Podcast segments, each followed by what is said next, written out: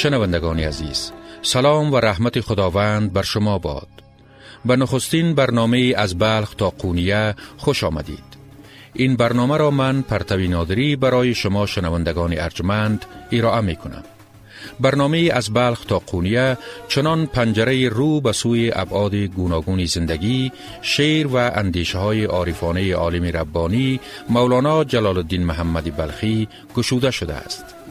از شما شنوندگان صاحب دل، دلبستگان شعر و ادبیات عرفانی، اهل عشق و عرفان و جوانان عزیزی که گام در راه بیپایان پژوهش های ادبی زده اند، آرزومندیم تا در این سفر عرفانی ما را همراهی کنند. ما در این سفر همگام با کاروانی که مولانا جلال الدین محمدی بلخی را از بلخ به سوی قونیه می‌برد راه می‌زنیم. و در هر منزل پیامی و سخنی خواهیم داشت از آن چشمه جوشیده از بلخ که می رود تا در قونیه به دریای همیشه خروشانی بدل شود.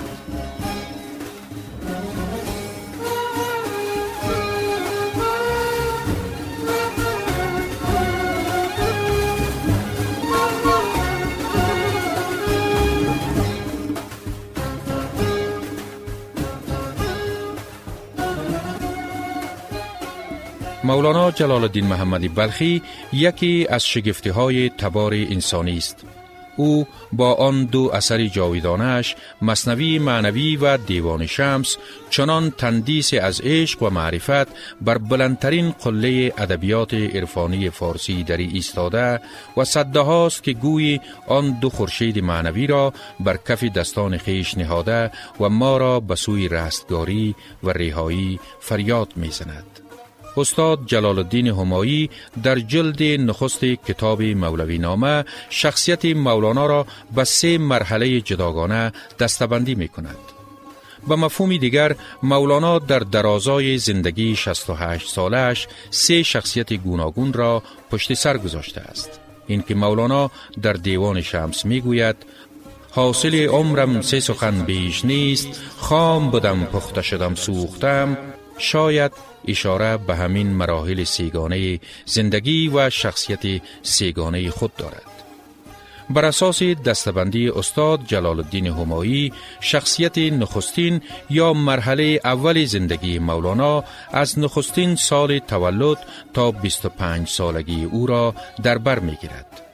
او در این مرحله تقریبا تمام علوم عقلی و نقلی روزگار را از پدر و از سید برهان الدین محقق ترمیزی فرا می گیرد و با تکمیل این مرحله او دیگر شخصیتی است فقیه، متشری، حکیم و دانشمند.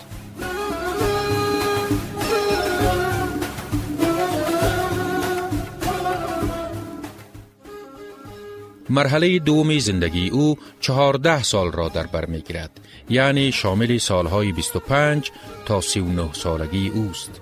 در این سالها مولانا شخصیتی است که به اشارت سید برهان الدین محقق ترمیزی به ریاضت می پردازد و به تصوف و سیر و سلوک می گراید و به اشارت او جهت آموزش و دیدار با مشایخ و عارفان بزرگ آن روزگار به شهرهای حلب و دمشق سفر می کند. پس از آنکه محقق ترمیزی به سال 638 هجری قمری دیده از جهان فرو می بندد مولانا خود به تنهایی ولی با شور و هیجان بیمانند در راهی که پدر و محقق ترمیزی در برابر او گشوده اند به جستجوی حقیقت می پردازد. در این مرحله در شخصیت مولانا دو گرایش متضاد وجود دارد. یعنی او در یک جهت مشغول طی مراحل طریقت است در حالی که در جهت دیگر هیچ گاهی از مطالعه کتاب و تکمیل دانش در زمینه های علوم عقلی و نقلی غافل نمی ماند. او در این مرحله در علم و عرفان به آن پیمانه به پیش می رود که سرانجام به پیشوایی و رهبری سالکان و ارباب طریقت می رسد.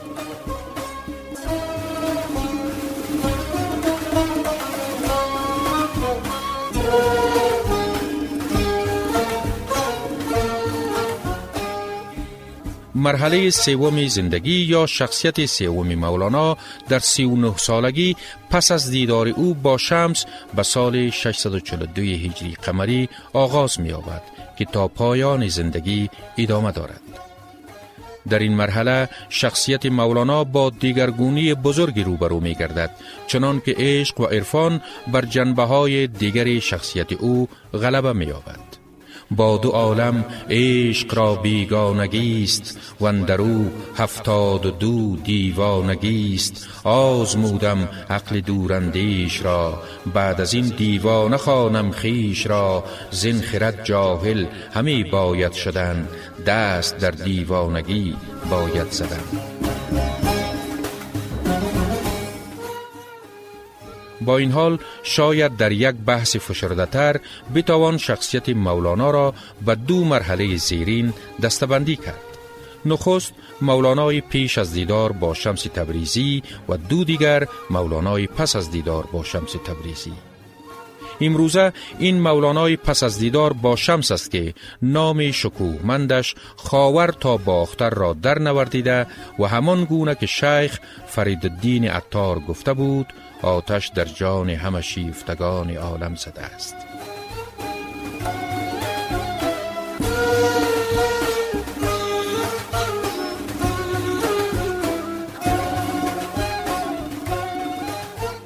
مولانا در ششم ربیع الاول 604 هجری قمری برابر با 1207 میلادی در شهر بلخ در یک خانواده علمی و عرفانی دیده به جهان گشود. نیاکانش همه از مردمان خراسان بودند. با آنکه بخش بیشتر عمر او در قونیه پایتخت روم شرقی سپری شد و به اصطلاح عارفان در همان جا خرقتوهی کرد ولی پیوسته از بلخ که یکی از چهار شهر بزرگ خراسان آن روزگار بود یاد می کرد و خراسانیان آن سامان را هم شهری می گفت. بلخیم من بلخیم من بلخیم شور دارد عالمی از تلخیم و یا در جای دیگری در دیوان شمس می گوید نعره های هوی من از در روم تا به بلخ اصل کجا خطا کند شمس من و خدای من پدر مولانا بهاودین ولد معروف به سلطان العلماء خطیب و دانشمند بزرگ بلخ بود که مولانا را خداوندگار صدا می‌زد. دکتر شفیعی کتکنی بر این باور است که القاب خداوندگار و مولانا در زمان حیاتش رواج داشته است ولی لقب مولوی را بعدا و شاید پس از صده های هشتم و نهم هجری به او دادند.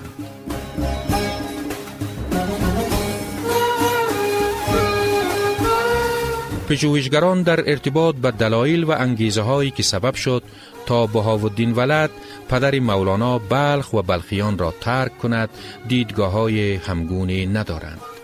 روایات موجود در این زمینه را می توان به گونه زیرین دستبندی کرد.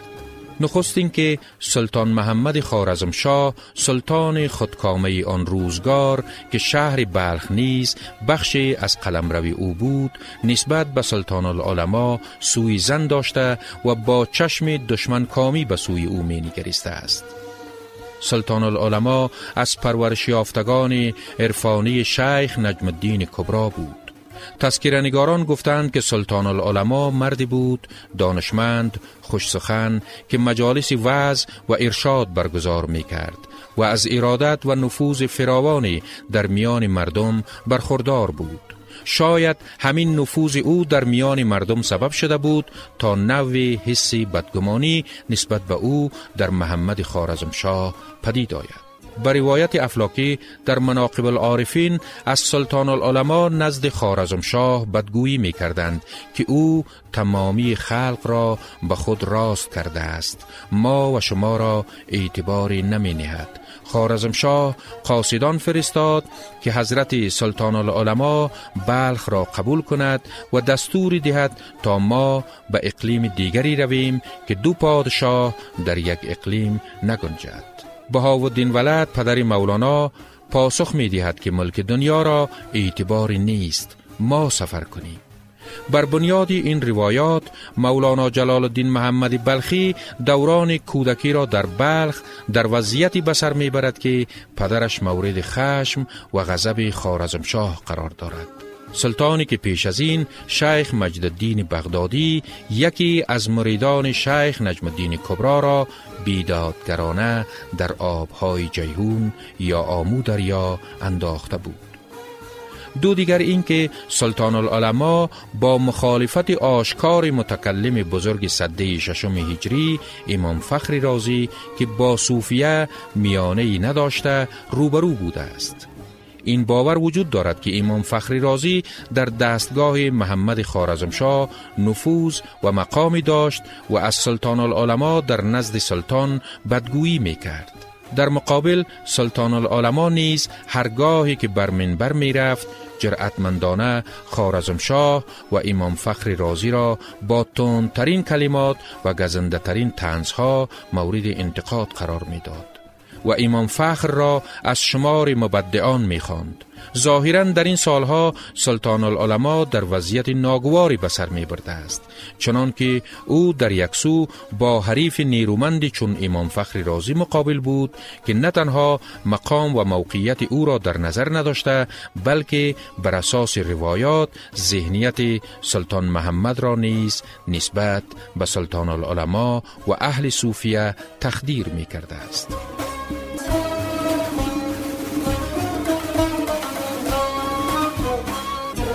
استاد زبیالای صفا اختلاف میان امام فخری رازی و سلطان العلماء را بسیار با اهمیت تلقی کرده و آن را یگانه دلیل مهاجرت سلطان العلماء از بلخ می داند. او در جلد سوم تاریخ ادبیات در ایران می نویسد علت العلل مهاجرت اختلاف شدید سلطان العلماء با امام فخر رازی بود چون خود را در موازنه ایشان نمی یافت ناگزیر به ترک دیار شد اصولا این مهاجرت مطلقا از بیم حمله مغول نبوده است با این همه انا ماری شمیل مولوی شناس فقید آلمانی در کتاب شکوه شمس مداخله امام فخر رازی را در ارتباط به ماجرای کوچ سلطان العلماء از بلخ بیشتر یک افسانه می داند. او در این ارتباط می نویسد در هر حال ما باید داستانهایی را که به مهاجرت ولد از بلخ مربوط می شود و از افزایش نفوذ فخرالدین بر او می گوید مردود شماریم. زیرا آن فیلسوف در سال 606 برابر با 1210 میلادی از دنیا رفت در حالی که بها ولد و خانوادهش حدود 616 برابر با 1218 بلخ را ترک کردند. با این حال نه تنها با ولد در معارف خود امام فخر رازی را به سبب مشرب فلسفی که داشته از شمار مبدعان می داند بلکه مولانا در مصنوی معنوی نیز با نوع زبان تنظامیز بر وی انتقاد می کند و او را رازدار دین نمی داند. اندر این ره گر خیرت رهبین بودی فخر رازی رازداری دین بودی افزون بر این شمس تبریزی نیز امام فخر رازی را به سبب اینکه بار گفته بود محمد تازی چنین می‌گوید و فخر رازی چنین مورد انتقاد و سرزنش قرار داده و به توبه فرا می‌خواند. سه دیگر اینکه سلطان ولد در مصنوی ولدی هیچ گونه اشاره به مداخله امام فخری رازی ندارد که سبب آن شده باشد تا سلطان العلماء بلخ را ترک کند بلکه او عمدهترین علت این امر را نارضایتی سلطان العلماء از مردم بلخ دانسته است.